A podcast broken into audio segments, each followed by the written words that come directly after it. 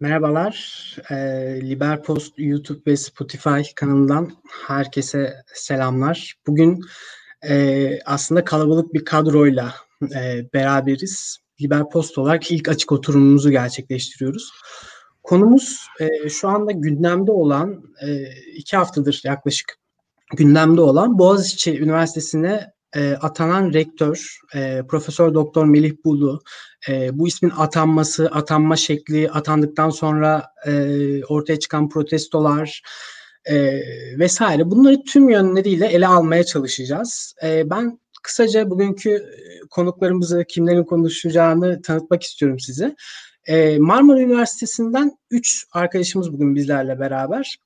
E, Rüveyda Kutbay, Batuhan Samet Tezel ve Nagihan Nur Uysal e, bugün bizle. Merhabalar, hoş geldiniz. E, Boğaziçi Üniversitesi'nden bir arkadaşımız Burak Siperli bugün yine bizimle beraber. E, Ankara Üniversitesi'nden Hasan Ayar ve ben Mustafa Ali Aykol. Hepinize hoş geldiniz demek istiyorum öncelikle.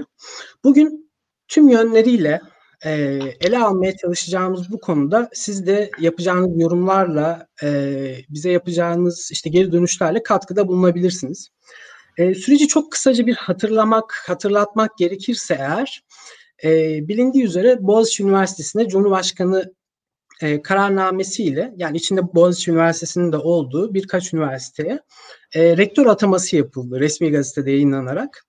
E, Boğaziçi Üniversitesi'ne atanan rektörün e, bu kadar çok tartışılmasının en önemli sebeplerinden bir tanesi e, bu ismin geçmişte aktif olarak uzun yıllar e, siyasette bulunmuş olması. İşte AK Parti'de kurucu ilçe başkanlığı, ilçe yönetimi üyeliği, e, il yönetim üyeliği, belediye başkan adaylığı, milletvekili adaylığı gibi böyle farklı görevlere e, talip olması e, çok önemli bir faktör oldu ve Boğaziçi Üniversitesi öğrencilerinin gösterdiği tepkiye göre de e, anladığımız kadarıyla en önemli faktörlerden birisi de üniversitenin kendi içerisinden bir hocanın rektör olarak atanmamasıydı. Ama bunun dışında birçok farklı sebep de e, görüldü. Bunların hepsini, sebepleri, sonuçları e, bugün masaya yatırmaya çalışacağız. Ben ilk olarak e, üzerine konuşacağımız konu olan Boğaziçi Üniversitesi'nde e, okuyan Burak Siperli'ye sözü vermek istiyorum. Burak merhaba. Merhabalar. Ee, teşekkür ederiz bugün bizimle beraber olduğun için. Ee, sen sanırım İzmir'desin değil mi? İstanbul'da eylemlere evet, katılamadın. Ne yazık İzmir... ki katılamadım belirli yasaklardan dolayı 20 yaş altı evet. olmak olduğumuz için. evet, sen İzmir'den takip ettin. Ben de seni takip ettim. Bayağı aktif bir şekilde aslında oradan evet. e, bütün süreci takip eden birisiydin. E, sen ve arkadaşların, okulun öğrencileri bu atamaya neden e, tepki gösterdiler? Bunu birinci ağızdan senden e, dinlemek isteriz. Ee, öncelikle beni çağırdığınız için çok teşekkür ederim. Ee, şimdi şöyle bir şeyle başlamak istiyorum öncelikle. Boğaz içinde e, çok büyük oranda bir çoğulculuk var ve okul bu çoğulculuğa çok dikkat ediyor. Doğal olarak öğrencileri temsilen bir şey söylemek de o kadar zorlaşıyor. Çünkü çok farklı fikirler ve çok farklı e, düşünceler var.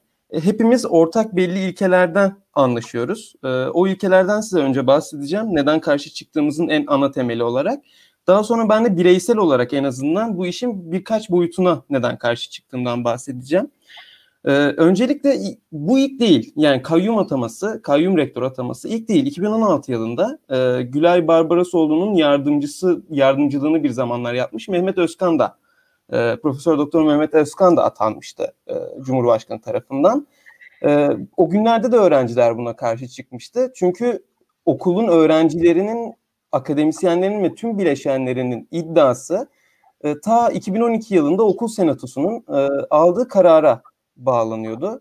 Okulun e, akademik özelliğine sahip çıkması gerektiğini ve doğal olarak içerideki tüm e, işlerinde okulun bileşenleri tarafından seçilmesi gerektiğinden bahsediyordu. Doğal olarak o dönem öğrenciler buna karşı çıktı. Ancak e, bazı arkadaşlarımız ve bazı hocalar ne yazık ki e, işte en azından okulun içinden bir isim diye e, Mehmet Özkan'a birazcık e, tolereli davrandılar. Ancak bu son e, durum şaşırtıcıdır ki yani 12 Eylül 1980 darbesinden e, sonra ilk defa atanan, e, okul dışından atanan bir kayyum rektör vakası. Doğal olarak buna çok ciddi bir ses getirdi öğrenciler. Ama ana nedeni e, Melih Bulu'nun kişiliği üzerine konuşulmasından ziyade doğrudan Boğaziçi temelinden alıp bu Türkiye'deki bütün olaylara yayılan bir e, yani rektör atanması sistemi. Doğrudan e, Cumhurbaşkanı tarafından atanmasına karşı. Akademin akademinin özelliğini savunan bir hareket olarak başladı. E, bu Boğaziçi temelinde ve Melih Bulu şahsiyetinde e, şahsiyeti üzerine döndü diyelim en basitinden. Bunun haricinde benim karşı çıktığım belirli alanlar da vardı zaten. Çünkü e, bu iş biraz da politik yani bir şeyi politik olmadan e, kavrayamazsınız ve bu işin bir politik arka planı var. E, yani herkes AK Partili olduğu geçmiş e, tabanını ortaya koydu. Onun önemi var mı yok mu ayrı bir tartışma konusu olmakla beraber e, karşı taraf bunda bizi çok vurdu. Ben e, daha açık ve net bir şekilde şeyi söylüyorum. Birinci özelliği bu hocanın, bu kişinin, Melih Bulu'nun okulun hocası dahi olamayacak e, bir yetersizlikte olmasından dolayı bir de okula atandı. Yani bunun başka sebepleri de olabilir ve bunlar zaten bu tartışmada tartışılacak zaten burada. Yani intihal vakaları, vakaları çıktı ortaya. İşte tırnak işaretlerini unuttuğunu söyledi ki akademide böyle bir unutma kabul edilebilecek bir şey değil. Ee, bunun haricinde e, ana tema olarak e, benim karşı çıktığım bir nokta zaten akademinin o özelliğini alması ve Boğaziçi geleneğini tamamen yok etmiş olması. Boğaziçi özelinden bahsediyorum. Bu tüm Türkiye'de böyle. ODTÜ'nün başına gelenler, İTÜ'nün başına gelenler, Yıldız Tekniğin başına gelenler. Her üniversiteye e, rektörler atanıyor kayyum halinde. E, doğal olarak karşı geldiğimiz ana tema bir politik. Yani bugün e, üniversiteler siyasetin e, bir mekanizması, güncel siyasetten bağımsız hale gelen bir yerler değil özel değiller. Sorgula, sorgulayıcı bir düşünceyi engelleyici yapıları var. E, doğal olarak ben bireysel olarak bu işin bir politik olduğunu ve işte intihal vakalarıyla tartışmak, bununla benzeri tartışmaktan ziyade ana temelin e, üniversite rektörlerin atanması ve bunu atayan e, sistemin e, getirileri üzerine e, kurmayı daha doğru buluyorum. E, böyle söyleyebilirim başlangıç olarak. Zaten daha sonra devamda ederiz. Tamamdır. Teşekkür ederiz giriş için.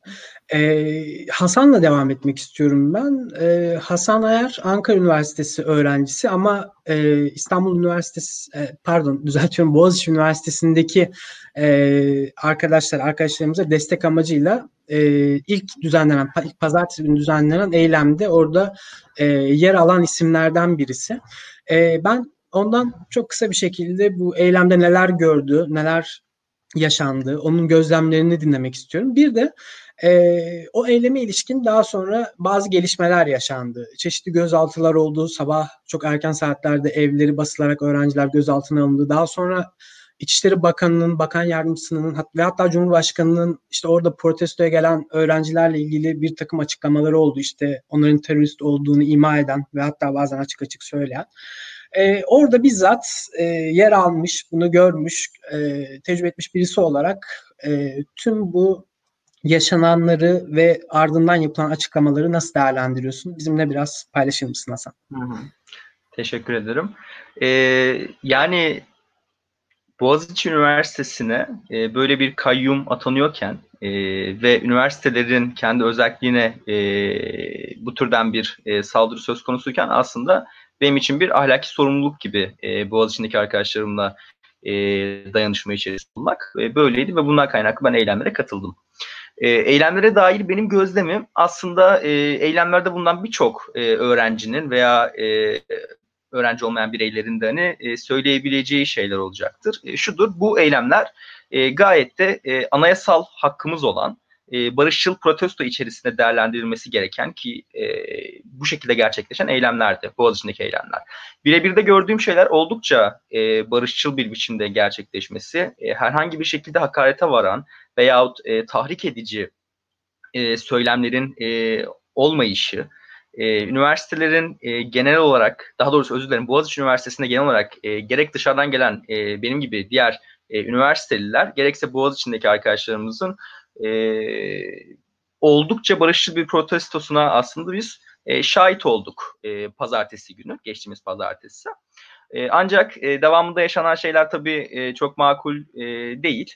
Yani e, öğrencilere yönelik e, kolu kuvvetlerinin gösterdiği e, belli yaklaşım biçimleri şiddete vararcasına işte e, biber gazı falan sıkılması bunların e, pek hoş şeyler olduğunu düşünmüyorum ve e, açıkçası doğru bulmuyorum. Çünkü e, biz bunu hak etmedik. E, oradaki hiçbir öğrenci e, ne Cumhurbaşkanı'nın iddia ettiği gibi e, terörle bağlantılı tiplerdi e, ne de e, nasıl söyleyelim e, terör faaliyeti yürüten insanlar değiller yani e, oradaki öğrenciler. Gayet normal bir biçimde e, barışçıl protestolarını gerçekleştiren bireylerdi. Elbette her eylemde şunu da belirtmek lazım. E, bu gezide de oldu. Başka başka e, grupların eylemlerinde de eylemleri terörize eden belli gruplar söz konusu olabiliyor. Yani e, belli gruplar e, bir şekilde çıkıyor o kalabalık içerisinde ve eylemler terörize edilebiliyor.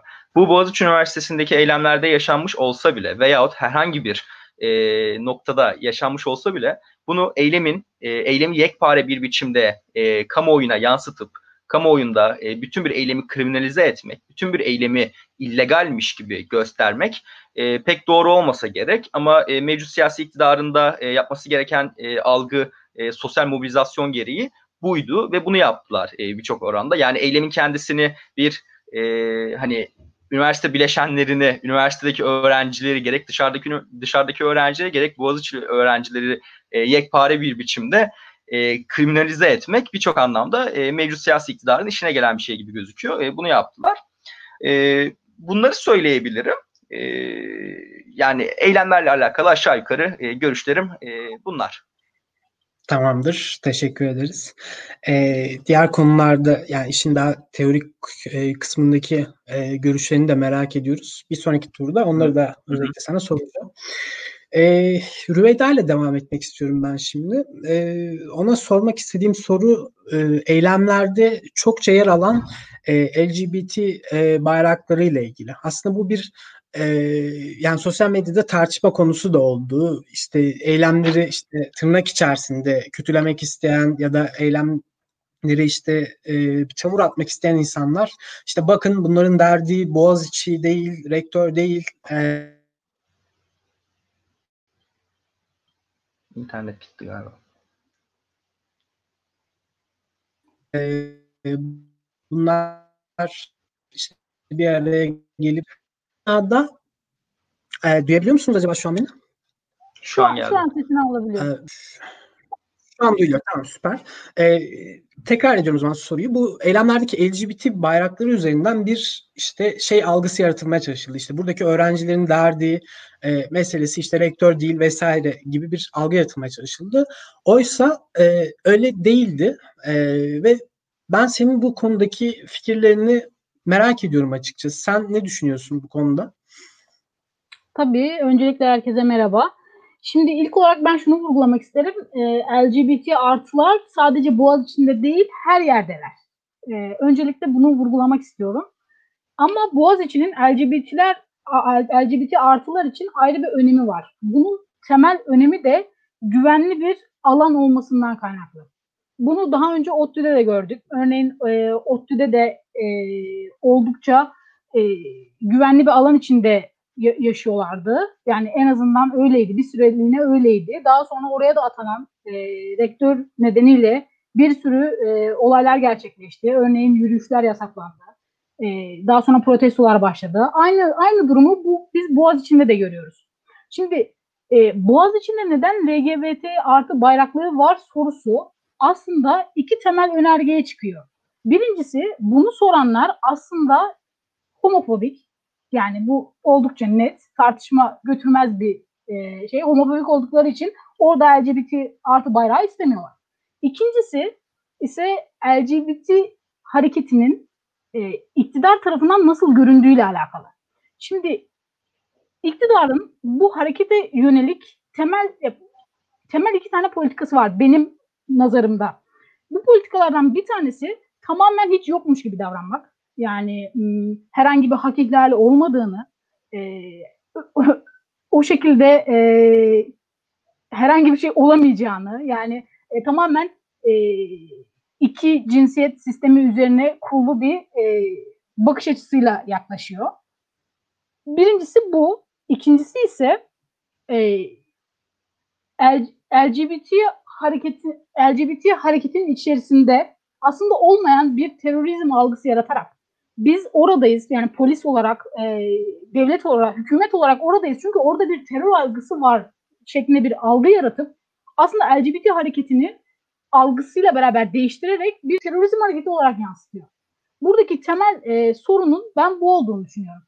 Şimdi e, ilk önergeye gelirsek, e, bundan rahatsız olanların, e, oradaki bayraklardan rahatsız olanların homofobik olduğu önergesine gelirsek, e, temel değerler burada zaten ayrılıkçı olmamak, eşit olmak, ayrımcılık yapmamak, e, orasının bir bilgi yuvasının olduğunu kabullenmek, işte sevgi, saygı ve hoşgörü temel değerler bunlar. Oradaki öğrenciler de bunları istiyor. Özgür ve eşit bir şekilde yaşamak istiyor. Adil olarak yaşamak istiyor. Yani temel e, değerler bunlarken e, oradaki bayraklara takılmak bana tekrardan bir e, gizli homofobik olduklarına dair bir e, düşünce oluşmasına neden oluyor. E, şu an için söyleyeceklerim sanıyorum ki bunlar. Tamamdır. Teşekkür ederiz. Bence e, önemli bir noktaya değindin. E, senin söylediklerine şöyle bir katkıda da bulunmak istiyorum. İktidarın, e, iktidar temsilcilerinin bu gösterilerden sonra e, hatta şöyle ben de pazartesi günkü eylemde e, Boğaziçi Üniversitesi'nin oradaydım. E, bir gazete içinde takip ettim, eyleme de katıldım. E, eve geldiğimde e, medyada okuduklarım, gördüklerim, izlediklerim benim orada yaşadıklarımdan çok daha farklı şeyler. Yani çok daha farklı derken yani asıl böyle konuşulması gereken hiçbir konunun konuşulmadığı e, ama hani çok aslında normal ya da sıradan ya da işte or- orası için ekstrem kaçabilecek bazı birkaç örneği işte orada halay çeken gençler ne bileyim e, ya bu halayı çeken 6 kişiydi. Orada bin, binlerce kişi vardı en az 2000 kişi vardı mesela. Ya da e, yani ne bileyim bu tarz böyle farklı konularda insanların yani iktidarın kendi seçmeninin e, böyle kılcal damarlarını e, kaşıyacak şekilde olayları çarptırarak verdiğini e, gördüm. Aslında bu çok şaşırılacak bir şey değil. Zaten hep gördüğümüz, hep yaşadığımız bir şey. Ama bu olayda hani gerçekten böyle çok çok net bir şekilde ve çok amatörce bunu yaptılar. İşte bu LGBT bayrakları meselesinde de bu var. Yani kendi seçmenindeki dindar muhafazakar milliyetçi seçmendeki işte e, bu algıya oynayarak işte oluştur kendi oluşturdukları, kendi besledikleri bu algıya oynayarak bu eylemleri işte e, farklı bir mecraya çekme, farklı bir e, bu, bu eylemler farklı bir anlam e, katıp işte akıllarınca tırnak içinde çamur atma çabasına girdiler ve maalesef ki yani ben üzülerek söylemek istiyorum. İşte sokakta gördüğüm insanlarla konuştuğum hani e, iktidar partisine oy veren, vermesi de sempati duyan e, insanlarla konuştuğumda ben bu oluşturmaya çalıştıkları algının gerçekten çok kuvvetli bir şekilde başarıya ulaştığını gözlemliyorum. Yani insanlar gerçekten o eylemi teröristlerin tırnak içerisinde organize ettiğini, onların orada e, bulunduğunu vesaire düşünüyor. Hani ben e, hem bizzat yaşayan hem de e, yani birçok video çıktı. Hani herkes canlı yayın yaptı vesaire. Ona rağmen hani e, konveksiyonel medyanın ve işte bazı troll hesapların böyle bir algı yarat, yaratabilme başarısına gerçekten hayran kaldım. Bu konu üzerine e, belki tekrardan konuşmak gerekir. Şimdi e, Batu'ya sözü vermek istiyorum ben. E, bu rektör ataması ile ilgili e, bazı eleştiriler ya daha doğrusu bu rektör atamasına gelen tepkilere yönelik bazı eleştiriler oldu ve bazı savunmalar oldu. Yani mesela işte bu rektörün çok e, liberal bir e, rektör olduğu ve Boğaziçi'nin işte e, Boğaziçi'ne bir vizyon katacağına yönelik e, savunmalar oldu. Onun dışında e, işte aslında zaten üniversitede uzun yıllar yer almış birisi olduğu işte hocalık yapmış olduğu vesaire gibi savunmalar oldu. Yani tüm bu e, şeyleri yani bu karşılıklı tezleri ele aldığında Batu sen nasıl bir resim görüyorsun ve bu tarz e, atamayı savunmaya yönelik yapılan açıklamaları nasıl değerlendiriyorsun? Ve bir ek soru daha sormak istiyorum sana. O da şu. E, Birçok ülkede e, aslında farklı atama yöntemleri var. Yani tek bir atama yöntemi yok E, ve dünyada işte çok başarılı üniversitelere baktığımız zaman hepsi seçimle de gelmiyor. Hepsi atamayla da gelmiyor ama hepsi bizdeki gibi bir atamayla yani hiçbiri bizdeki gibi bir atamayla gelmiyor. Yani direkt Cumhurbaşkanının işte o gece uyurken sabah rektör olacağını bilmeyen bir adamı atadığı bir sistem başka bir ülkede yok. Ee, senin için peki bu noktada gelen eleştirilere yapılan şu yorum ne ifade ediyor? Ee, üniversiteler özellikle devlet üniversiteleri e, adı üstünde devlet kurumlarıdır. Buraya da işte devletin e, yetkili kişileri e, kanunlar nispetinde e, atama yapar. Bu rektör ataması da kanuna uygun bir şekilde yani 2006'da değiştirilen kanuna uygun bir şekilde yapılmıştır.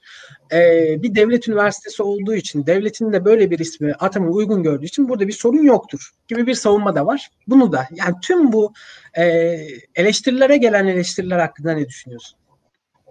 Şimdi e, Mustafa, ikinci sorduğun soruyla başlayayım ben. E, farklı atama biçimleri var dünyada evet. E, Türkiye'deki farkı şu, e, dünyadakinin aksine Türkiye'deki atamalar siyasi emellerle yapılıyor. E, bu sadece Erdoğan üzerinde değil, Erdoğan'dan önce de böyleydi. E, bunun örneklerini Türkiye tarihinde görmek mümkün. E, şu eleştiriye de katılmıyorum. Yani de, üniversiteler devletin malıdır. E, onun içinde devlet atar e, gibi bir eleştiriye katılmıyorum. Üniversitelerin diğer kurumlardan farklı şudur. E, üniversiteler en nihayetinde gökçe gökten de devlete bağlıdır ama üniversiteler özel eğitim kurumlarıdır. Yani liseden ve ilk öğretimden farklıdırlar. E, akademik özellikle üniversitelerde bilim yapılabilmesi için akademisyenlerin ve öğrencilerin rahatça ve özgürce bilim yapabilmesi için gerekli olan yegane şeydir. Akademik özgürlük ve özellik olmadığı takdirde üniversiteler bilim e, yapamazlar. Yani bu mümkün olmaz. E, diğer kısma gelecek olursak da e, bu intihal mevzusundan mesela Burak da bahsetmişti. E, bazı gelen eleştiriler vardı işte Melih Bulu'nun öğrencilerle iletişim kurduğuna dair, e, bunun çok büyük bir olay olduğuna dair, bunun e, önemsenmesi gerektiğine dair bazı eleştiriler olmuştu. İşte Melih Bulu'ya çok fazla yük, e, yükleniliyor. E, Melih Bulu e, haksız bir şekilde eleştiriliyor. E, asıl eleştirilmesi gereken Melih Bulu değil, Melih Bulu'yu dinlemeyenler olmalıdır diye bir takım eleştiriler vardı. E, ben bunun da tamamen bağlamdan e, kopuk olduğunu düşünüyorum. Çünkü e, intiharla geldiğini, e, sahtecilik yaptığını aslında akademiye gelirken sahtecilik yaptığını ki intihar büyük bir suçtur ve intihar yapan kişinin de e, rütbelerinin yani o ünvanların alınması gerekir. Yani ne profesördür ne de akademisyendir intihar yapan kişi. Yani aslında Boğaziçi Üniversitesi, Üniversitesi öğrencileri orada Melih Bulu'yu dikkate almayarak çok önemli bir şey de göstermiş oluyor. Yani sen intihar yaparak e, akademide tezini, doktora tezini, yüksek lisans tezini yaparken yapmış olduğun işlerle ilgili biz seni ciddiye almıyoruz diyorlar aslında. Orada önemli bir mesaj var. Ve e, öyle de olması gerektiğini düşünüyorum. Bu görev de olmaması gerekiyor. Meşru değil e, Melih Bir açıdan da iletişim kurmaya çalışmasını da ben zaten samimi görmüyorum. E, bunu samimi görenler var. Ben kesinlikle samimi görmüyorum. Bu atanmış bir kayyumun tamamen kendini meşrulaştırma çabasıdır. Başka hiçbir şey değildir. E, böyle güzel gözükerek de medya kanalıyla zaten medyanın da e, iktidarın kontrolü olduğunu, altında olduğunu biliyoruz. E, programlara çıktı, çok konuşma yaptı. Ben çocukları çok seviyorum. Onlara işte çok güzel bir Boğaziçi vaat ediyorum falan. Mevzu bu değil. Yani ne Melih Bulu Boğaziçi'ne işte 100 basamak, 200 basamak çıkartabilir. Ne de Melih Bulu'nun böyle bir kapasitesi var zaten. Ne de e, Melih Bulu'ya kalmış bir şey bu. E, Boğaziçi'nin sıralamalarda bu kadar düşmesinin sebebi de zaten e, iktidarın son 10 senede e, akademik özelliğe vurmuş olduğu bu darbeler aslına bakarsanız. Yani akademik özellik ve özgürlük artık hiç olmadığı kadar tehlikede. Türkiye'de üniversitelerin kalitesi hiç olmadığı kadar düşük. E, bunun da yegane sebebi iktidar. Başka hiçbir şey değil. İktidar bu atamalarla e, ki zaten birçok üniversiteleri kontrol altına almış bu aslında yaptığı kayyum atamaları. Yani Boğaziçi Üniversitesi ilk değil. Boğaziçi Üniversitesi bunun son raddesiydi. Ve Boğaziçi Üniversitesi öğrencileri birçok öğrencinin yapamadığı, birçok üniversitenin yapamadığı tepkiyi yaptı aslında. Ben bunu çok onurlu ve e, önemli bir tepki olarak görüyorum. E, diğer bir kısım da e, Melih Bulu'nun birçok açıdan yalan söylemesi. Ki polis mevzusuna geleceğim ben. Üniversite hiçbir şekilde polis almadığını, almayacağını söylemişti. E, aynı dakikalarda biz e, ekranlarda da gözüküyordu. Bu benim e, Boğaziçi Üniversitesi'nde eylem yapan arkadaşlarımdan da zaten Hasan da bundan bahsedecektir. Aldığım duyumlara, görüntülere ve bilgilere göre üniversitenin içinde polis vardı. E, bir diğer kısım e, Melih liberal olduğu, bunun içinde e, aslında Boğaziçi kültürüne çok uygun olacağı, bu Melih liberal olmasının da Boğaziçi Üniversitesi öğrencileri için çok iyi olduğu, bu yüzden de bu atamaya e, çok iyi bakmaları, olumlu bakmaları gerektiğine dair bir e, söylem vardı. Bu da çok konuyla alakasız ve bağlantısız bir şey. Yani Melih liberalse ne olmuş? Konu o değil ki. Konu bu adamın iktidar tarafından atanması. Konu bu adamın Boğaziçi Üniversitesi'ne uygun olmayan bu adamın iktidarın tamamen siyasi emellerle, tamamen siyasi emellerle buraya atanması. Melih Bulu'nun liberal olması, sosyal demokrat olması veya muhafazakar olması değil. Melih Bulu dünyanın en iyi siyasi görüşüne, en özgürlükçü insanın e, siyasi anlayışına sahip olsa da mevzu bu değil. Mevzu Melih Bulu'nun siyasi emellerle tamamen siyasete bağlı bir şekilde buraya gelmesi. Yani siz Melih Bulu'nun bundan sonra eğer görevine devam ederse özgür olacağını ne kadar düşünebilirsiniz? Siyasi bir iktidar tarafından atanmış bir kayyumun, bir rektörün ne kadar özgür kararlar alabileceğini düşünüyorsunuz? Bunu da sormaları gerekiyor. Bunu da kendilerine sormaları gerekiyor. Bu liberal e, diyerek e, bunu meşrulaştırmaya ve basitleştirmeye çalışır insanları. E, diğer bir son olarak, diğer ve son olarak değinmek istediğim konu da iktidarın Boğaziçi Üniversitesi öğrencilerinin haklı protestosuna karşı kullandığı dil. E, bu öğrencileri ki Hasan da çok güzel bahsetti. Anayasal haktır e, protesto. Bir şeyi barışçıl bir biçimde protesto etmek anayasal haktır. Ve Boğaziçi öğrencileri en doğal, sadece Boğaziçi Üniversitesi, Üniversitesi öğrencileri değil, bütün öğrenciler, oraya giden bütün öğrenciler e, en doğal hakkını kullanıyor. Bir şeyi protesto ediyorlar ve barışçıl yolla protesto ediyorlar. Bunu her ne kadar kriminalize etmeye çalışsanız da bu böyle. Yani terör örgütü üyesi dediler, işte bunlar terör dedi, terörist dediler, hain dediler, e, örgütlerle bağlantısı var dediler bu insanlara. E, yani bir cumhurbaşkanının tutup üniversite öğrencilerini ve 80 milyonu temsil ettiğini iddia eden bir cumhurbaşkanının e, tutup kendi öğrencilerini, kendi vatandaşlarını, bunlar terörist, bunların teröristlerle bağlantısı var, ben bunlarla neyi konuşacağım diye kriminalize etmeye çalışması dünyanın en sağlıksız söylemlerinden ve sağlıksız bakış açılarından bir tanesi. Ben de bunu buradan bu vesileyle şiddetle kınadığımı e, söylemek istiyorum. Şimdilik söyleyeceklerim bu kadar Mustafa. Teşekkürler. Evet, teşekkür ederiz Batu. Ee, sıra Nagihan'da. Nagihan e, ilk turda e, son sıra senin oldu. Şu anda e, yani genel hatlarıyla ilk turu tamamlamak üzereyiz. Senin tüm bu konuştuğumuz konularla ilgili söylemek istediğin e, notlarını alabilir miyiz acaba efendim? Çok teşekkür ederim Mustafa. E, ben de zaten sizleri dinlerken küçük küçük notlar aldım ve hani ister istemez ilk turun bir özeti şeklinde de olacak aslında bahsettiklerim, bahsedeceklerim. Fakat öncesinde şöyle bir şey değinmek istiyorum. E, benim bu olaylar içerisinde sorguladığım kısım aslında e, bu tarihte ve bu süreç içerisindeki kırılma noktasının sebepleri ve neden bu olay üzerine daha fazla durulmasıydı e, neden bu kadar tepki olduğu konusunda bir düşünce içerisine girdim öncelikle.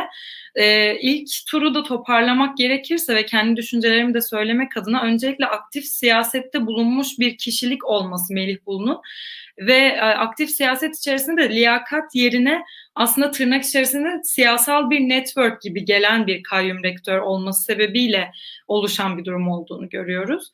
İkincisi ise e, yine arkadaşlarımın da bahsettiği gibi üniversitenin kendi içerisinden bir akademisyenin olmaması ve bununla bağlantılı olarak da Boğaziçi Üniversitesi'nin bir gelenekleşmiş kültürünün olması, Boğaziçi kültürü dediğimiz bir yapının olması ve gerçekten de Türkiye'nin önemli üniversitelerinden birisi olması sebebiyle içerisinde bulunan, bilim yapılan önemli bir kurumun e, bu şekilde bir e, kayyum rektörle görünüyor olması gerçekten üzücü. E, ve bu son noktayı da Boğaziçi'nin kültür ve geleneğiyle bağdaştırabiliyorum. Ve maalesef ki Türkiye'nin son zamanlardaki akademik profilini resmeden güncel bir sorun olduğunu da söylemek durumundayım.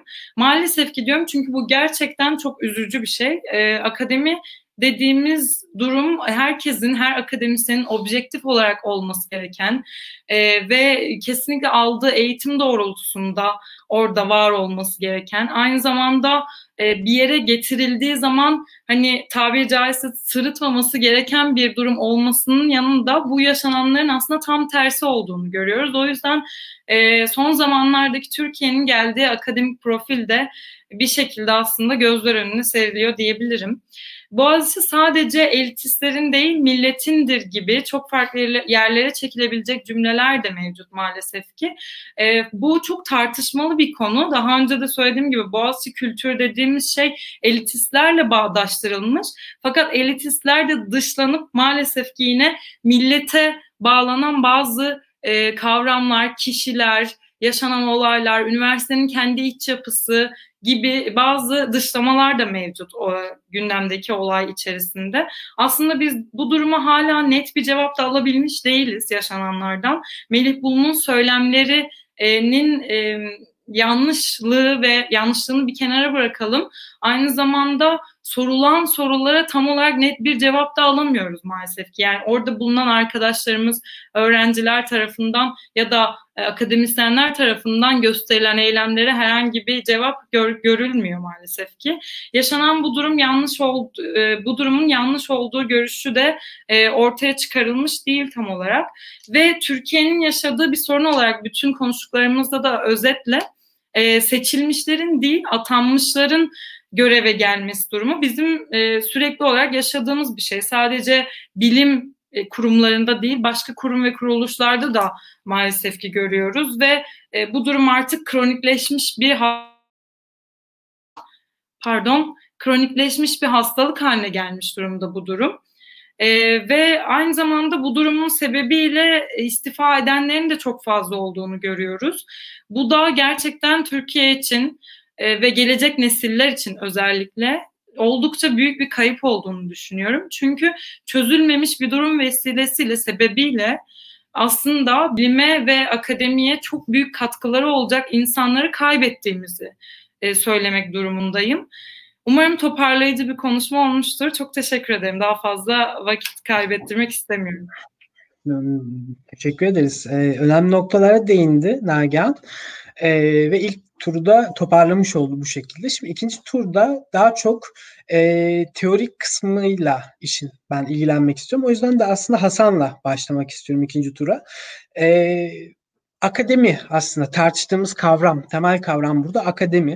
E, akademik kavramının geçmişi, anlamı, e, akademik kavramının şu andaki hali ve bunun güncelle olan ilişkisi. Yani e, siyasetin akademiye e, müdahalesi, akademinin özelliğini kaybetmesi, son işte e, yıllarda İstanbul Üniversitesi olsun, Ankara Üniversitesi olsun, ODTÜ olsun. Yani hani e, demiyoruz ki hiçbir zaman e, devletin otoritesi bu kurumlarda hissedilmedi. Hayır hissedildi. Çok yoğun bir şekilde hissedildiği başka dönemler de oldu. Fakat bu şekilde e, bir kimliksizleştirme e, çabasının, çalışmasının olduğunu son 10 yılda, 15 yılda herhalde Cumhuriyet tarihinde ilk kez bu kadar net bir şekilde gördük ve bunun sonuçlarını işte Marmara Üniversitesi'ne baktığımızda, İstanbul'a baktığımızda, Ankara'ya, ODTÜ'ye ve şimdi işte korktuğumuz o ki Boğaziçi'ne de artık son yıllarda baktığımızda bunu çok net bir şekilde görebiliyoruz. Ee, senden çok kısa bir şekilde akademi kavramından e, konuyu ele alarak siyasetin akademiye müdahalesi ve akademik özelliğin tam olarak ne e, neyi ifade ettiğini bize anlatmanı isteyebilir miyim Hasan? Hı hı. Tamam. Ee, öncelikle e, burada konuştuğumuz bu kayyum rektör meselesi e, gerçekten de şey değil aslında. Yeni bir şey değil. Aslında burada e, konuşmamız gereken şey e, üniversiteyi bürokrasi otoritesinin bir uzantısı olarak gören bir e, şey var, e, mentalite var. Kamu otoritesinin e, üniversitelere yönelik, siyasi iktidarların üniversitelere yönelik müdahalelerini aslında konuşmamız gerekiyor. E, bürokrasinin bir uzantısı görmeleri bağlamında ve burada da aslında e, Kemalist Tek Parti e, rejimi üzerinden e, gitmek e, daha makul geliyor. Çünkü e, bu aslında AKP ile başlayan, mevcut siyasi iktidarla başlayan bir süreci e, kendi içerisinde bulundurmuyor. Böyle bir e, durumu salt, toptancı bir şekilde e, bu şekilde okuyamayız. Çünkü gerçekten de Türkiye'deki devlet kültüründe e, 60'lara kadar bakıldığı zaman e, üniversiteler bürokrasinin bir uzantısı olarak görüyor, görülüyor.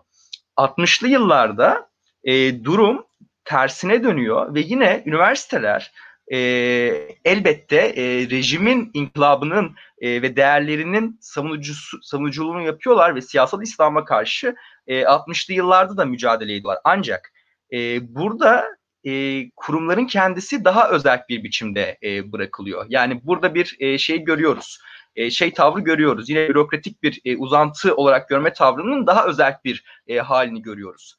80'li e, yıllara geldiğimiz zaman 80 darbesiyle beraber başlayan süreç içerisinde Türkiye Akademisi'nde e, bu sefer e, YÖK gibi bir kurumumuz çıkıyor ve 60'lardaki o e, özerk aslında burada özerki de olumlu bir anlamda kullanmıyorum. Yani olumlamıyorum burada. Hani özelliğin kendisi şu an bizim burada bahsettiğimiz tarzda bir özellik değil. Yani orada da belli bir e, şey var. E, kamusal alanın kendisini, kültürel alanın kendisini belli değerlerle kodlayan, belli değerlerle üniversiteleri e, çerçeveleyen bir şey var. E, mentalite var. Mentalite söz konusu. Özellikten kastım burada şey tam olarak bir e, devletle intisabakı e, çok fazla e, olmayan bir e, durumdan bahsediyordum. 80'lerde bu durum biraz e, biraz değil bayağı tersine dönüyor ve YÖK gibi bir kurum e, ortaya çıkıyor. YÖK'ün ortaya çıkmasıyla beraber 60'lardaki döneme geri dönülüyor. 60'lardan önceki dönemin kendisine geri dönülüyor. E, 90'lı yıllara geldiğimiz zaman e, Ahmet Necdet Sezer ve Süleyman Demirel e, iktidarlarındaysa üniversitelerle ilgili çok ilginç ve paradoksal bir biçimde e, durum biraz daha farklılaşıyor. İlginç bir şekilde e, üniversitenin kendisi e, 80'li yıllardaki gibi e, bir çeşit e, devlet güdümlü bir biçimde e, takılabildiği gibi aynı şekilde 60'lı yıllardaki gibi bir özellik alanı da ihtiva ediliyor. Ancak bu durumun kendisinin paradoksal olma sebebi şu yine aynı şekilde o e, bürokratik tavır, bürokratik tavrın kendisi, bürokrasinin bir uzantısı olarak görme tavrının kendisi yine e, şey var, akademi içerisinde sirayet ediyor.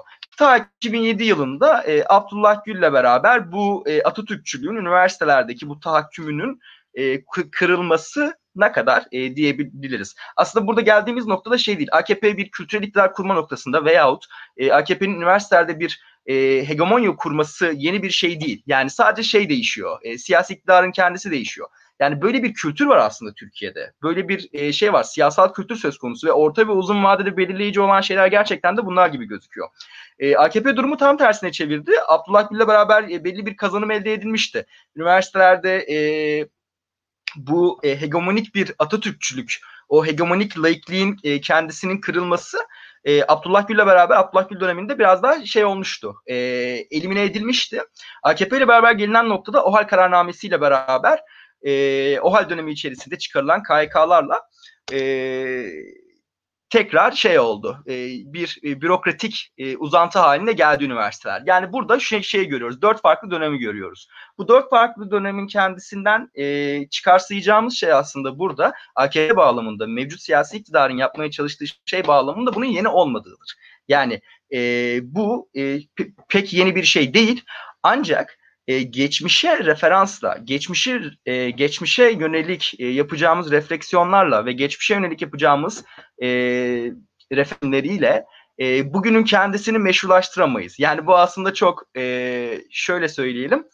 E, yani çok aslında şey şey bir söylem. Yani aslında herkesin birçok noktada söylediği söylemlerden bir tanesi. Peki AKP şu an ne yapıyor? Mevcut siyasi iktidar bugün ne yapıyor? E, bugün mevcut siyasi iktidarın yapmaya çalıştığı e, şeyden ziyade mevcut siyasi iktidarın parti içi yapılanması e, noktasında kabile aşiret mantığının, bir çeşit kabile mantığının, bir aşiret mantığının e, olduğunu görüyoruz. Ve bu aşiret mantığının kendisi bürokraside ve kamu kurumlarının kendisinde ciddi anlamda yapılanıyor. Peki bunun e, üniversitelere e, yansıyan noktası nedir? Üniversitelerle ilgili durum şudur. E, mevcut siyasi iktidar üniversitelere bakışı. E, iktidarın kendisi üniversiteleri e, özel bir kurum olarak görüyor. Çünkü böyle bir konsept yok mevcut siyasi iktidarda yaşadığımız dönemde Adalet ve Kalkınma Partisi'nde özel kurum diye bir mefhum yok. Yani e, her şey katı bir merkeziyetçilikle, her şey e, şey e, yürütme emrinde bir biçimde e, hareketle e, dizayn ediliyor diyor. Özel kurumlara ciddi anlamda e, mesafeli, özel kurumların yapısını, geleneğini, kültürünü e, tahrip eden ve yok sayan bir şey var karşımızda. Çünkü e, lisenin bir boy büyüğü olarak görüyor mevcut siyasi iktidar üniversitelerin kendisini. Bu anlamda e, ciddi anlamda e, merkeziyetçi, katı merkeziyetçi bir tavrın kendisini e, görüyoruz ve e, yürütmeye bağlı kurumları görüyoruz ve bu zihniyetin akademiye olan yansımasını görüyoruz. E, ve tabii burada son olarak ekleyeyim, e, yerleşik kurum kültürüne e, bir saygı da olmadığı için mevcut siyasi iktidarda şunu da görmemiz gerekiyor. Bu kurumların kültürü, geleneği yani burada e, Nagihan da bahset, bahsetti e, kurum kültüründen bahsediyoruz. E, Burak da bahsetti. Boğaziçi'nin geleneğinden bahsediyoruz. Aslında üniversitelerin e, geleneklerinden bahsediyoruz. 2017 yılında benim üniversitemde Ankara Üniversitesi'nde e, ciddi anlamda e, şey hocalarımız bile darp edilmişti ve biz de üniversitenin geleneğinden e, bahsediyorduk. E, öğrenciler de e, bu, bu durumdan bahsediyordu. Burada anlamamız gereken şey şu. E, mevcut siyasi iktidar için bu üniversitelerin gelenekleri önemli değil bu iktidar açısından e, üniversitelerin kürelerinin hiçbir önemi yoktur e, bir yok hükmündedir ve siyasi iktidarın kendisi bu kurumları, geçen bir arkadaşımla konuşuyordum, kendisi şöyle bir ifade kullanmıştı, fetih nesnesi olarak görüyor. Çünkü Orta Doğu Teknik Üniversitesi, Boğaziçi Üniversitesi, Ankara Üniversitesi, İstanbul Üniversitesi ve Hacettepe Üniversitesi gibi e, Türkiye'deki 5-10 kurum, e, ağırlıklı olarak bu 5'i üzerinden e, şekilleniyor e, durumun kendisi. E, karşı mahallenin e, kurumlar olarak gözüküyor e, mevcut siyasi iktidarın gözünde. Siyasi iktidarın bu kurumlarla geleneksel ve tarih, özür dilerim, e, siyasi iktidarın bu kurumlarla tarihsel olarak bir şeyi var, e, problemi var. Ve bu kurumların içini boşaltmaya çalışıyor. Bu kurumlarla hesaplaşıyor ve bu kurumları tabiri caizse fethetmeye çalışıyor. Bu bir şeydir. E, kamusal alanda nasıl fetihçi bir e, tavrı kendi içer, içerisinde barındıran barındıran bir tavrı varsa siyasi iktidarın kendisinin bu kendini üniversitelerde de gösteriyor. O yüzden ben e, iyi niyetli bulmuyorum. Hiçbir şekilde iyi niyetli değil. Bu rektör e, hiçbir şekilde meşru değildir. E, meşruiyet yoktur. AKP'nin yapmaya çalıştığı şey, mevcut siyasi iktidarın yaratmaya çalıştığı şey tam anlamıyla budur. E, o yüzden e, yani bu gelenek, e, kültür ve benzeri e, bu kavramların kendisi e, siyasi iktidarın gözünde pek de bir anlam ifade etmiyor. Fethetmeye çalışılıyor e, deyip e, söz şey yapayım, bırakayım. Bunları söyleyebilirim. Evet, e, çok iyi toparladın Hasan. Gerçekten ağzına sağlık. E, Birçok önemli noktaya değindin. E, şimdi ben Burak'la devam etmek istiyorum. E, Burak, e, izleyicilerimizden Serkan Göğe Bakan şöyle bir soru sormuş. Bu soruyu ben sana yöneltmek istiyorum. Hem önceki turdan e, geri kalan e, söylemek istediğin şeyleri de buna eklersin. Şöyle demiş, iktidarın hangi uygulamaları Boğaziçi'nin eğitim kalitesine olumsuz etki etti, olumsuz manada etki etti diye bir soru gelmiş izleyicimizden. Sen bizzat içinde yaşayan, tecrübe eden bir kişi olarak e, her ne kadar bir sene daha henüz o da yarısı pandemiye gelmiş olsa da o havayı hissetmiş birisi olarak senden dinleyebiliriz bunları. Buyurun. Ee, öncelikle hemen o soruya da e, şu şekilde bir yanıt vereyim. E, Boğaziçi'nin geleneği meselesi e, açılmıştı. Ben öncelikle nasıl bir rektör seçimi yapıldığından bahsedeyim. Neden sıkıntıya düştüğünü oradan anlayabiliyoruz aslında. E, Seksi'nin getirdiği işte YÖK'le beraber e, tamamen e, atanmasından sonra 92 yılında seçimler geri getirildi ama bu sefer şu şekilde geri getirildi. E, üniversite kendi içinde seçecek daha sonra bunlar YÖK'e bildirilecek. YÖK en yüksek oy alan 3 kişiyi Cumhurbaşkanı'na iletip Cumhurbaşkanı atayacaktı. Boğaziçi şu şekilde bir yöntem izledi. Bu bir gelenek haline geldi. Ee, adaylar girer, üniversite senatosu seçer, en oylar belirlenir, en yüksek olay oy alan bellidir ve geriye kalanlar e, en yüksek oy alana saygılarından dolayı e, iddialarından e, geri çekilirler. Böylece YÖK'e bir isim belirtilir ve Cumhurbaşkanı'na bunu atardı. Bu Boğaziçi'nin bir geleneğiydi. Doğal olarak yine bileşenleri seçiyordu. Yani bu şekilde bir çıkış yolu kullanmıştı. E, ancak mevcut iktidarın e, üniversitelere sadece Boğaziçi özelinde konuşmayacağım Erkan Bey'in sorusunda biraz da daha ileri boyutuna taşıyacağım üniversitelerin kalitesinin ne derecede düşürdüğünü bugün bulunduğumuz durumda görebiliyoruz aslında. Bir bilim üretmeme.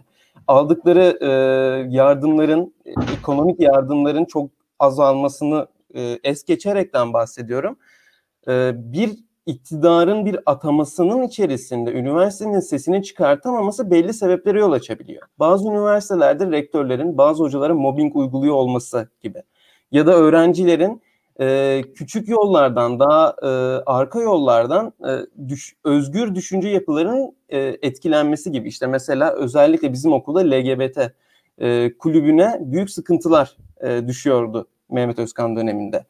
E, bunun gibi benzeri olaylar var ve bu özgür düşünce yapılarının azalması üniversitede bir o öğrencilerin orayı tercih etmemesi veya okuldan gitmesine böylece e, mezun olan veya e, hocalar gibi e, insanların Türkiye'de kalmak yerine e, zaten tanınmış isim olduklarından kaynaklı e, yurt dışında çalışmaya gitmesi, yurt dışına yüksek lisanslı doktoraya gidip orada kalması gibi olayları da tekabül ediyor. Yani bir beyin göçü yaratmak çok daha olası. Çünkü akademi artık bilim yapan bir yer değil. Hasan'ın da bahsettiği gibi e, akademinin kurumsal yapısı da tamamen e, çöpe düşürülüyor. Aslında iktidarın yaptığı en ana tema bu kurumlara karşı açtığı bir savaş. Yani ben soruya bu şekilde yanıt verebilirim. Her kurum içil boşaltılır. Boşaltıldıkça, içinde liyakat olmadıkça e, o liyak e, başarılı insanlar ya kaçmaya çalışır e, liyakat esası olmadığı için veya orayı dolduran kişiler siyasal networkleriyle doldururlar ve ne özgür düşünceden bahsedersiniz ne de bunun benzeri bir başarıdan. Ee, bunun haricinde benim küçük bir bahsetmek istediğim bir yer daha var. Ee, hani bir Boğaziçi öğrencisi olarak konuları da geçti. Ben de bahsedeyim. Ee, gün geçtikçe e, her gün, her sabah kalktığımızda işte İçişleri Bakanı tarafından veya e, çeşitli aktörler tarafından terörist ilan ediliyoruz. E, yani sabah kalkıyoruz teröristiz, akşam yatıyoruz terörist ilan ediliyoruz. Ya yani bu çok olası. Ben bunu her zaman e, normal karşıladım. Normal karşılamamın sebebi şu. Bugün iktidar popülizmin ciddi anlamda büyük bir oyununu oynuyor. Yani elindeki kendini meşru kıldığı tek alan iktidarın güvenlikçi politikaları. Ve bu güvenlikçi politikalarında kendi seçmenini hareket ettirmeye çalışıyor. Bundan doğal bir şey yok. Bununla beraber kurumların içini boşaltmaya çalışıyor. Doğal olarak siz Boğaziçi elitlerin değil milletin yeri olacaktır. Çünkü elitler millete karşı savaş açmış bir grup olarak görülür popülistlerin elinde.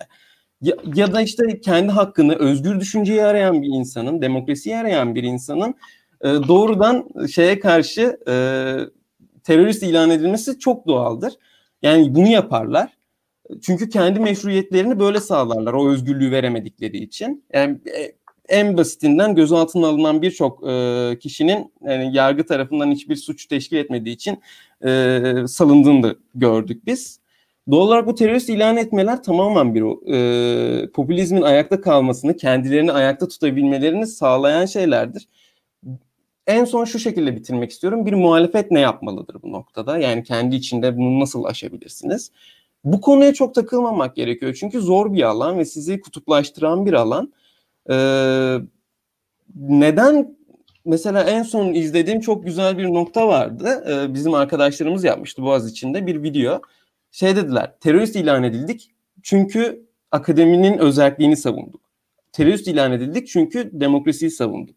Yani kurduğumuz argümanlarımız da bizim popülizme karşı kurumların e, ne kadar değerli olduğunu koymak ortaya. Yani iktidardan ziyade e, ya da o terör muhabbetlerinin iktidarın yarattığı medya e, noktasından ziyade içinde bulunduğumuz kurumların ne kadar değerli olduğunu göstermek. En büyük vatanseverlik de budur yani. Hani e, bunu koymak lazım. Kurumların yapısını sağlam bir şekilde savunmak. E, protestoların en ana amacı da bu. Boğaz içini koruyorlar, üniversiteleri koruyorlar. E, çünkü oradaki akademik özge, özellik korunmalı diyerek ben de e, bitireyim. Hem soruya yanıt vermiş oldum hem de böyle. Burak teşekkür ediyoruz tekrardan. Ee, şimdi Nagihan'la devam etmek istiyorum ben. Ee, Nagihan'a sormak istediğim soru şu. Ee, akademide birçok problem var. Bir önceki konuşmasında yani e, az önceki konuşmasında Nagihan bunlara değindi. Akademinin aslında birçok problemi e, olduğunu, birçok problem barındırdığına değindi. E, bazı kişiler şu şekilde eleştiriler getiriyor. Yani hani akademi sanki e, çok iyiydi de işte rektörler atandı da bozuldu gibi.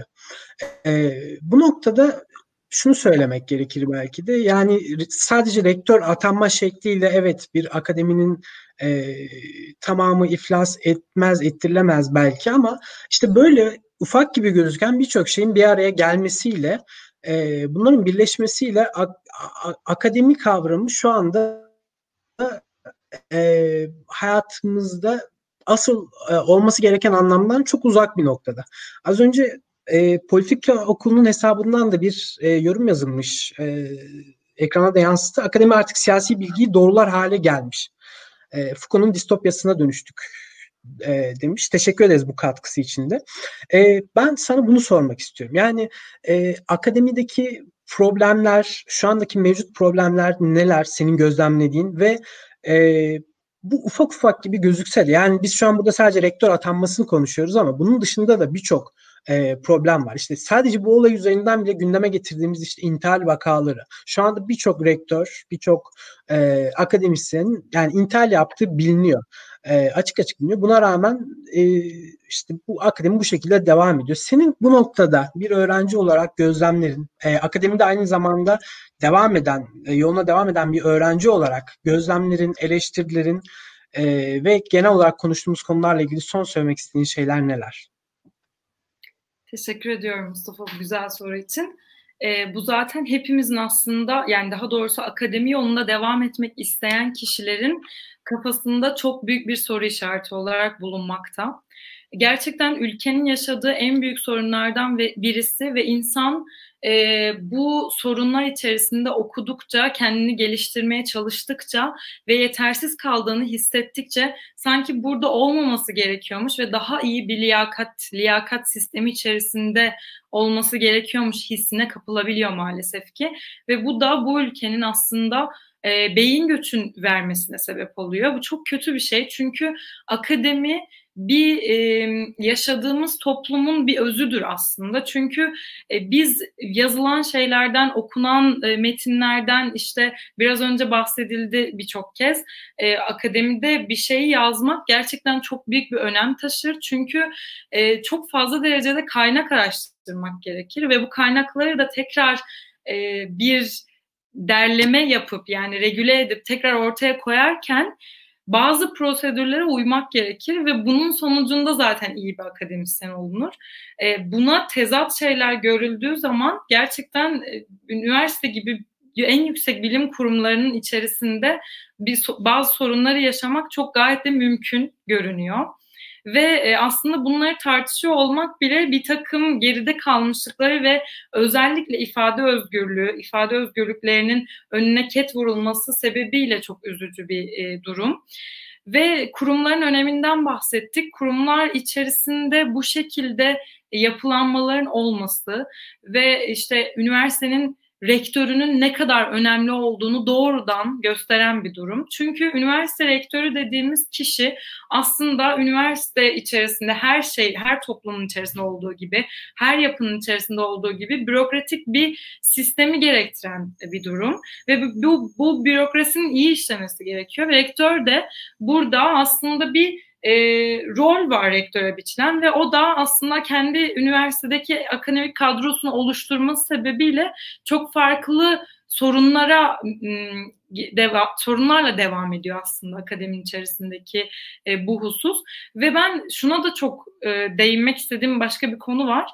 E, şimdi biz lisanstayken ya da özellikle sosyal bilimler içerisinde e, bahsetmek istediğim bir durum. Lisansta, yüksek lisansta ya da doktorada yazdığımız metin metinlerde e, akademik danışmanlarımızla gittiğimiz zaman biz akademik danışman danışmanlarımızdan şu geri dönütü alıyoruz objektif olmamız gerekirken bazı akademisyenler objektif olmak konusunda değil de tam tersi tutumlarda bulunabiliyor. Özellikle Türkiye'nin içerisinde bulunduğu dünyada yaşanan sorunlar, güncel meseleler doğrultusunda bizim yazdığımız metinler onların kabulüyle devam edeceği için özgürlük e, özgürlük içerisinde ol, olmuyor maalesef ki. Bir çerçeve içerisinde sanki önceden planlanmış bir content içerisinde yazmak durumundaymış gibi hissediyoruz. Eminim bunu hisseden e, çok fazla arkadaşım ve aynı yolda ilerlediğim kişi vardır.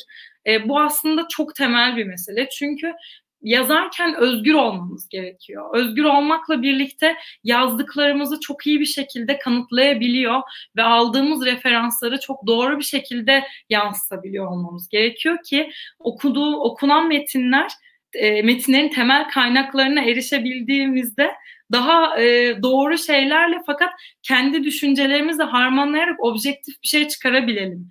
Yani buradaki en temel mesele özetlemek gerekirse e, bizim akademik danışmanlarımızla birlikte ilerlerken e, dediğim gibi biraz önce de özellikle sosyal bilimler içerisinde çünkü biz yazmaya çok e, müsait bir bölümümüz. O yüzden bu şekilde ketler vurulması ve kendimizi ifade ederken yazdıklarımızda belli temel argümanlar içerisinde sıkışıp kalmamız bizi maalesef ki gelişmemeye sevk ediyor. E, o yüzden aslında akademinin bu yönde de gelişmesi için özellikle üniversite rektörlerinin ve içerisindeki akademik kadronun da çok sağlam olması tırnak içerisinde ve aynı zamanda da e, bu konulara açık bir akademik kadroyu barındırması gerektiğini düşünüyorum. Teşekkürler Nagihan. Yine önemli noktalara e, vurgu yaptın akademiye ilişkin. E, şimdi sıradaki soruyu ben e, Batu'ya sormak istiyorum, Batuhan'a. E, yine izleyicilerimizden gelen bir e, yorumla bağlayarak bunu soracağım. Dilek Özmet e, yazmış. E, iktidar düşmanlığı e, seçmeni de karşınıza almak demektir. Sonuçları buna göre meydana gelir. E, şeklinde bir yorum e, yapmış. Bunun üzerinden aslında ben e, İbrahim Kalın'ın, Cumhurbaşkanlığı sözcüsü İbrahim Kalın'ın dün akşam CNN Türk'te yaptığı e, açıklamaları e, bu yorumla bağdaştırarak sana sormak istiyorum e, Batu. E, İbrahim Kalın şöyle bir açıklama yaptı dün akşam. Dedi ki e, bu protestolar tabii ki öğrencilerin hakkıdır, yapabilirler ama bu protestolar işte siyasi alana çekiliyor. Burada siyasi partiler işte başta ana muhalefet partisi olmak üzere bu işe dahil oluyor, işte farklı yerlere çekiliyor gibi bir açıklama yaptı ve bence daha da dikkat çekici olan asıl nokta şuydu açıklamasında. Dedi ki Cumhurbaşkanı'nın bazı yetkilerini kullanmasının e, meşruluğunun sorgulanması, bazı etkilerini kullanmasının sorgulanması e, bize büyük zarar verir dedi. E, şimdi bu temelde baktığımızda e, sence böyle bir protestonun siyasi olmama, siyasete çekilememe, siyasetin merkezinde yer almaması gibi bir şey mümkün olabilir mi? Ya da Dilek Hanım'ın sorusundan yola çıkarsak da e, bu tepkileri iktidar düşmanlığı şeklinde değil, iktidara yönelik e, olarak gerçekleştirmediği sürece insanların bir sonuç alınabilmesi, mesela CHP'ye ya da ne bileyim MHP'ye yönelik e, bu protest e, pardon MHP'yi saymamak lazım tabii. İyi Parti'ye yönelik e, mesela bu protestoyu yapmasının bir faydası olur mu? Yani bu konuyu siyasette bu şekilde iktidarı ortadan çıkartarak e, iktidarı eleştirme noktasını ortadan çıkartarak e, ortaya koymak ne kadar doğru olur? Ya da siyasete çekmek, çekmemek. Sendeyiz. Şimdi e, bir iktidarın yaptığı her hamle en nihayetinde politiktir.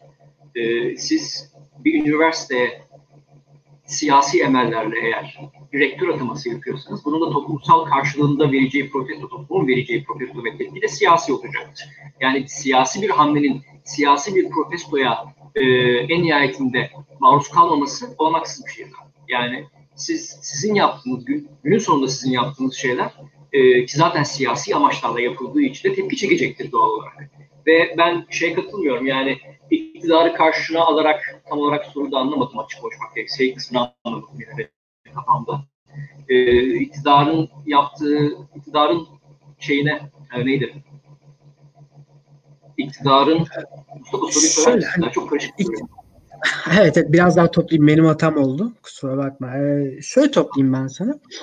Ee, iktidarı e, yani bu işi siyasi denklemden, siyasi arenadan çıkartmak mümkün mü? Yani böyle bir eylemi siyaset dışında düşünmek ya da işte Dilek Hanım'ın yazdığı gibi iktidar düşmanlığı e, olarak yorumlanmış ama ben ortada bir iktidar düşmanlığı olduğunu düşünmüyorum. Yani burada bir iktidar yönelik bir protesto var ve yapan şey. Yani bunu iktidara yapmamanın ya da siyaset arasından çekmenin bu protestoların bir gerçekçiliği var mı? sizce? E, altta zaten az önce şimdi Burakan sağ olsun e, soruyu gönderdi altta. E, ben bunu iktidar düşmanlığı olarak okumuyorum. Şimdi iktidar düşmanlığından ziyade iktidarın kendinden olmayanlara karşı yaptığı düşmanlık aslında. Yani iktidar çok önemli. Özellikle üniversiteyi tahakküm altına alarak e, ki zaten Türkiye'de şu an e, özgür ve özel olarak kalabilmiş belki de son kurumlardan, o da bazı üniversiteler tabii hepsi de değil, e, son kurumlardan bir olan son kurumlardan olan üniversiteleri tahakküm altına alarak oraları birilerini kendinden birilerini atayarak tahakküm altına almaya çalışması üniversiteleri kontrol etmeye e, gibi bir niyetinin olması, e, insanlığın yaşam e, şeylerine karşı başlatılan bir savaş aslında iktidar yapmış. Yani iktidar kendinden olmayan, kendi yaşam biçimine karşı olan, e, kendisinin yaşam biçimine karşı olduğu daha doğrusu e, grupları, kişileri ve toplumun kesimlerini bastırmaya yönelik e, bir takım hareketlerde bulunuyor, bir takım politikalarda bulunuyor. Bunun en nihayetinde de varacağı nokta bunun bir siyasi karşılığın, karşılığının olması. Siyasi bir tepkiyle karşılaşması yani. Şimdi e, iktidar zaten mahsul değil. Tek başına iktidarın e, karşısında konumlanmaktan söz edemeyiz insanları. İnsanlar bazı şeyler olduğu için iktidarın karşısında konumlanıyor ve bunu iktidar düşmanlığı olarak okumak çok hatalı ve eksik bir yorum olacaktır. Bu tek başına bir iktidar düşmanlığı değil. İktidarın aslında toplumun belli kesimlerine uyguladığı bir düşmanlık ve farklı bakış açısı var. Ee, bunu özellikle değerlendirilmesi gerektiğini düşünüyorum. Yani siz özgür, özel, çok sesli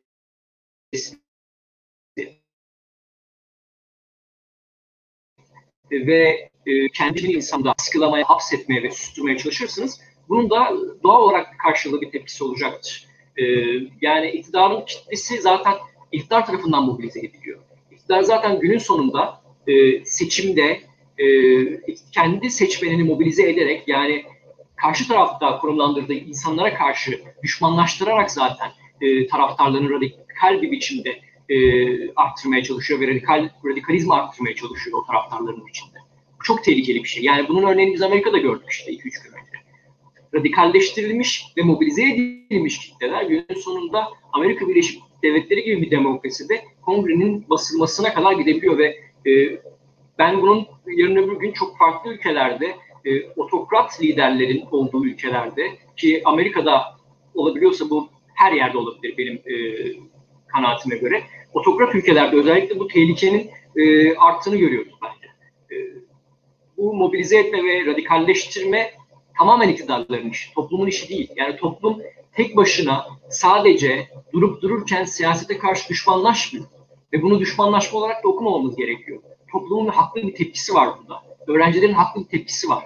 Bu bir düşmanlık değil. Ama bunu düşmanlık boyutuna getirmeye çalışan iktidarın Boğaziçi Üniversitesi öğrencilerine terörist demesi, iktidarın Boğaziçi Üniversitesi öğrencilerinin üstüne polislerini salması, şiddet uygulaması, gece bir gecenin bir yarısında o öğrencileri evinden sanki adam öldürmüşler gibi toplamaya çalışması. Yani asıl düşmanlaştırıcı, asıl ayrıştırıcı, asıl yıkıcı söylem bu. İktidar özellikle 2010'dan sonra asla yapıcı olmadı. Hep yıkıcı ve yıkıcı bir söylemle hareket etti ve bu yıkıcı söylemin aslında biz bugün e, şeyini yaşıyoruz, tepkisini yaşıyoruz. Yani bugün Boğaziçi Üniversitesi öğrencilerinin vermiş olduğu tepki en nihayetinde iktidarın yıkıcı söylemine, e, insanların özgürlüklerine, insanların yaşam standartlarına, e, yaşayış biçimlerine karşı açmış olduğu savaşın bir tepkisi aslında. Ben onun için Boğaziçi Üniversitesi öğrencilerinin bugün yaptığı dayanışmayı, bugün gösterdiği cesaret örneğini çok önemli buluyorum ve değerli buluyorum. Benim söyleyeceklerim de bu kadar. Teşekkürler. Evet, teşekkür ederiz. Ee, şimdi Rüveyda seninle e, devam edelim istersen.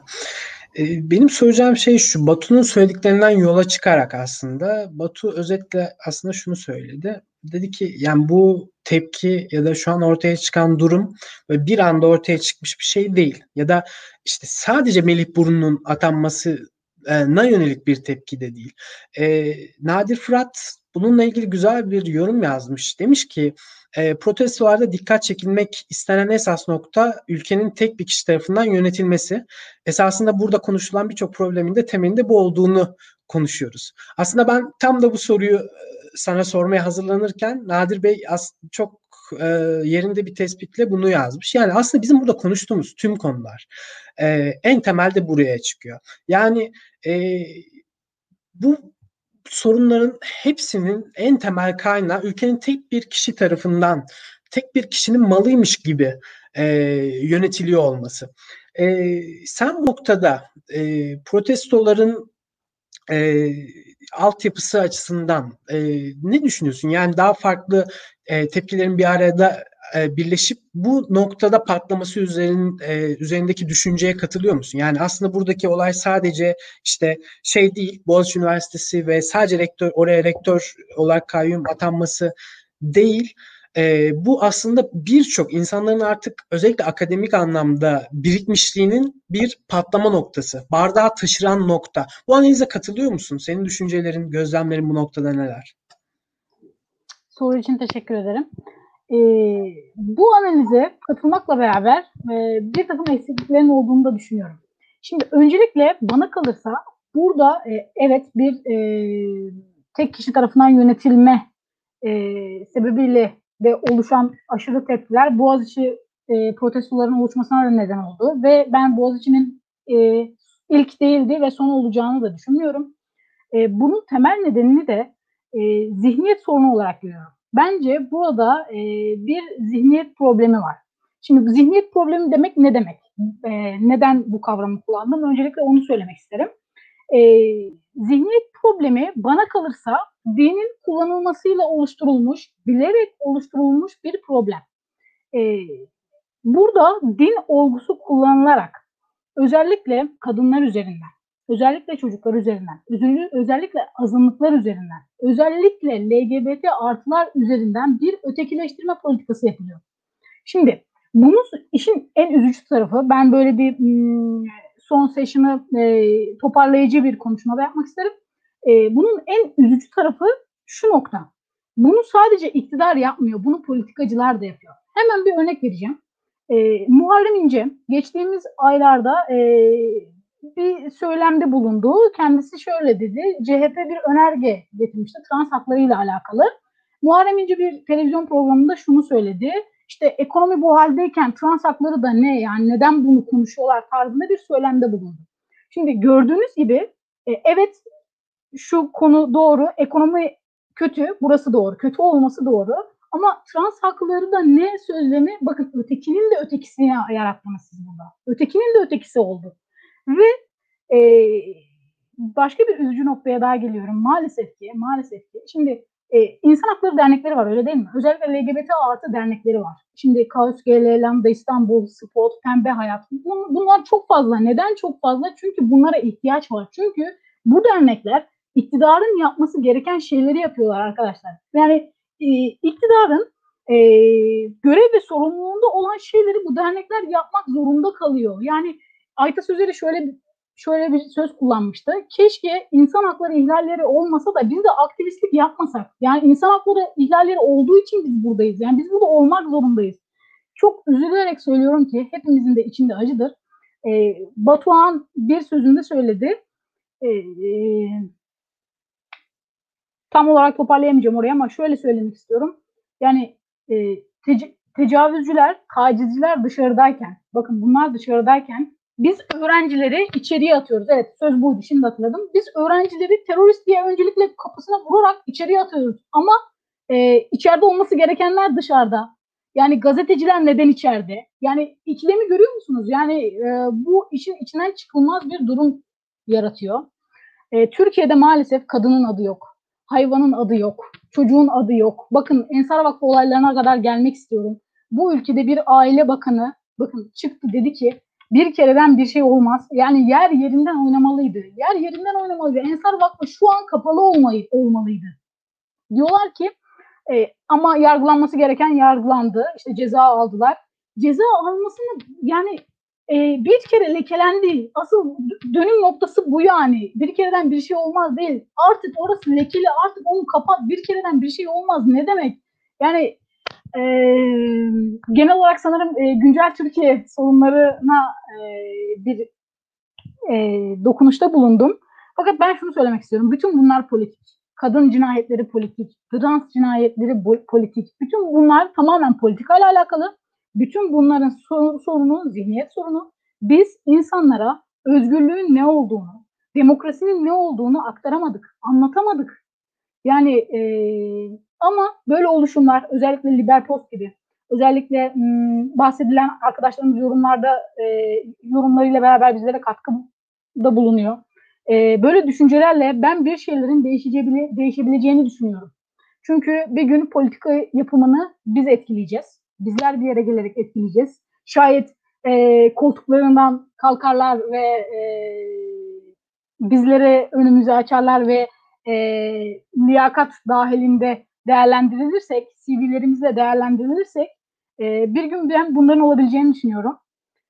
E, bu yüzden tüm bu ortak değerleri savundukları için de Boğaziçi öğrencilerini destekliyorum. Hem e, fiziksel olarak orada olamadım fakat e, arkadaşlarım vasıtasıyla, sosyal medya vasıtasıyla, e, manevi olarak tamamen onlarla birlikteyim. Ben bu yüzden haklı buluyorum. Dediğim gibi Boğaziçi ne ilk ne de son olacaktır diyorum. Teşekkür ederim. Evet, e, Rübeyda, Nadir Bey'in yaptığı yorumu kanıtlarcasına bir konuşma yaptın. Yani aslında problemin e, sadece rektör atanması olmadı. Onun çok büyük bir problem oldu ama artık insanların e, özellikle pandemi sürecinde hani e, herkesin e, korkarak işte sağlık problemleri vesaire sebebiyle kendi evine içine çekildiği bir dönemde iktidarın e, gücünü baskısını daha da artırdığı bir dönemde böyle bir baskı sonucunda aslında birçok e, farklı problemin bir e, ortak patlama noktası olarak Boğaziçi protestolarının ve bu eylemlerin genel sosyal medyada fiziki anlamda falan yayılmasını e, görmüş olduk. E, şimdi hmm, aslında programımızı şu anda sonlandıracaktık fakat e, son olarak bir iki e, kısa şey eklemek istedi Burak ve Hasan. İlk olarak Burak'a daha sonra Hasan'a söz verip e, programı sonlandıracağım. E, sadece sizden istediğim şey kısa tutmanız olacak. Yani e, az önce yaptığımız konuşmalardan daha kısa olacak şekilde. E, Burak sana yine Nadir Bey'in az önce yazdığı e, bir başka yorumu e, sormak istiyorum. Şey şöyle demiş, e, Burak Bey itiraz etmek, protesto etmek her zaman en temel haktır. Fakat gelenekler yasaların üzerinde olmadığına göre yapılan eylemlerin gerekçelerini e, gelenekler üzerinden konuşmak ne kadar doğrudur diye sormuş. E, bu konuda bu soru sana yöneltilmiş. E, senden cevabı dinleyebilir miyiz? Evet ya ben aslında tam olarak bu soru için birazcık bir ekleme yapacaktım. Nadir Bey çok güzel e, açıklamalar yaptı bu yorumun altında da okudum. E, değerli bir katkı ancak ben de Rüveyda gibi e, biraz eksik olduğunu düşünüyorum bu analizin. E, düşünme sebebim de şu. Evet bir sorun var ortada ve e, sorunumuz en önemli noktada iktidarın tek elde toplanmış olması ve bu tek elde toplanmaların keyfi halde e, belli kurumların içini boşaltmak olması kesinlikle bu noktaya değinmek zorundayız. Bu çok önemli bir nokta. Ama şimdi Nadir Bey'in sorusuna gelirsem çok önemli bir nokta daha var. E, diyelim ki iktidar tek elde toplanmadı. E, herkesin temsilcisi olan bir meclis e, yasa çıkardı ve rektörleri atadı e, kayyum olarak. O zaman ne diyeceğiz? Ben burada şu soruyu soruyor, e, soruyorum. Gelenekleri savunmanın en ana teması aslında gelenekten kastım bir e, kurumsal yapı, kurumların kendi içinde var olması. E, hiçbir devlet erkanının e, kararları o kurumların yapısını etkilememesi gerekir. Yani ana teması budur. Doğal olarak eğer e, görüşümüzü sadece iktidarın keyfi halinde ve tek elde toplanmasını alırsak ve kurumların geleneğini yok sayarsak bir iktidar gider e, ama bir çoğulcu yapı yani çoğunluk yapısı yine kurumların içini boşaltmaya e, ilerleyebilir. Bu sonsuz şekilde gider. Ana tema burada kurumların devlet yapılarından çok farklı olduğu. Bu akademi için de geçerli ve herhangi bir kurum için de geçerli. Bunlar e, bir çoğunluğun kararına, yasalara bağlı değildir. O gelenekleriyle çalışmalıdır ve bireysel özgürlükleriyle çalışmalıdır. Yani aradaki mesele bu. Burayı da koymamız gerekiyor ana temayı. Sadece iktidarın keyfiyeti değil, ondan sonra gelecek iktidarların veya yapıların o kurumların yapılarını etkileyemeyecek hale gelmesi gerekiyor. Sınırlandırılmaları gerekiyor. Kurumsal yapılar bu yüzden önemlidir. O yüzden ben her iki elde de toplan, toplanılması gerektiğini düşünüyorum mücadelenin. Yani iktidar noktasında katılıyorum Nadir Bey'e sadece bir ek daha yapıyorum ve bu alanın da yoğunlaşılması gerekir çünkü bir çözüm önerisi atıyoruz ortaya. Diyerek ben bitirebilirim. Çok teşekkür ederim. Evet katkın içinde hem yani katkı için hem Nadir Bey hem de sana teşekkür ederiz son sözlerinle birlikte. Ee, Hasan seni de dinleyerek programı yavaş yavaş sonlandıralım. Sesim geliyor mu? Evet sendeyiz şu an. Geliyor mu? Ha, ha, tamam. Ee, ya şöyle e, herkes e, bence güzel konuştu. E, ama e, her birimiz aslında şey yaptık. Belli e, betimleyici, tasvir edici konseptler üzerinden gittik ve e, yaşanılan e, mevcut durumu e, belli bağlamlarda geçmişe referanslı işte aktardık. Peki hani burada e, şey ne olmalıdır? Hani normatif iddia nedir? Yani bu yayında hani e, bir normatif önerme e, öne sürekse eğer daha kapsamlı bir biçimde yani aslında tavsiye edilmesi gereken çözüm önerisi nedir? Ya şimdi şöyle ben burada e, şey yapmak istemem. E, böyle bir e, normatif bir e, tekelcilik yapıp da işte hani bakın ben şimdi şunu önereceğim bu olmalıdır tarzında yaklaşmayacağım ama bu tartışmalara belli noktalarda katkı sağlaması açısından şu önemli gibi gözüküyor. Yani burada söylemin kendisi üniversitelerde gerçekten de öğretim üyelerinin mi e, rektörleri e, seçmesi gerektiği. Yani bunun hani e, mutlak suretle hani sorgulanamaz e, olup olmadığının ben tartışılması gerektiğini düşünüyorum. Çünkü böyle bir durum içerisinde şöyle bir e, şey oluyor. Öğretim üyeleri, kadroları da üniversitelerde aşırı sağın ve aşırı solun bir şeyi haline geliyor. E, ne denir? E, kurtarılmış bölgesi haline gelebiliyor. Bundan kaynaklı benim önerim e, kamu e, üniversiteleri açısından e, lokal unsurların da, yerel unsurların da bu rektörlük seçimlerine e, katılması gerektiği yönünde olacak. E, şöyle ki burada e, bir tür e, mütevelli heyeti kurulup e, mezunlardan, öğrencilerden, öğretim görevlilerinden, e, YÖK diye bir kurumumuz varsa eğer YÖK'ten, e, bunun dışında yerel yönetimlerden, ilçe belediyelerden, il belediyelerden falan e, birçok e, noktada e, lokal unsurun devreye girmesi ve rektörlük kurumunun kendisinin e, ciddi anlamda böyle bir e, parlayan yıldız, üniversitenin böyle hani ana parlayan yıldızı imajından e, sıyrılması e, gerekmesi açısından da önemli olduğunu düşünüyorum. Yani bir çeşit e, üniversite açısından güçler ayrılığı sisteminin kendisinin makul olabileceği yönünde bir görüşüm var benim. Yani birçok e, tartışma programında birçok birey e, hani konseptleri şu şekilde değerlendiriyor. Mevcut siyasi iktidar tarafından, kamu otoritesi tarafından merkezden koordineli bir biçimde atanmamı ki ahlaki değildir. İkinci olarak da e, gelen konseptin kendisi nedir? E, öğretim görevlilerini seçmesi. Ben böyle bir alternatif olarak bunu e, sunmak isterim. Bunu e, düşünenler var. Benim çevremde de e, böyle düşünen arkadaşlar, e, hocalarım da e, var e, normatif bağlam içerisinde. Ben bu şekilde e, düşünüyorum. Daha e, makul olabileceğini e, sistemin kendisinin e, düşünüyorum. E, yani aslında şey geçmişteki e, bu e, salt öğretim görevlilerinin seçtiği rektör rektörlerin atamasıyla hani şu anki mevcut e, yürütmeye bağlı atamanın kendisinin de ikisinin de problemli olduğunu görüyorum. Tabii en büyük problemli olan e, kısmın elbette e, merkezi iktidar tarafından, e, merkezi kamu otoritesi tarafından işte e, at, atanması olduğunu düşünüyorum.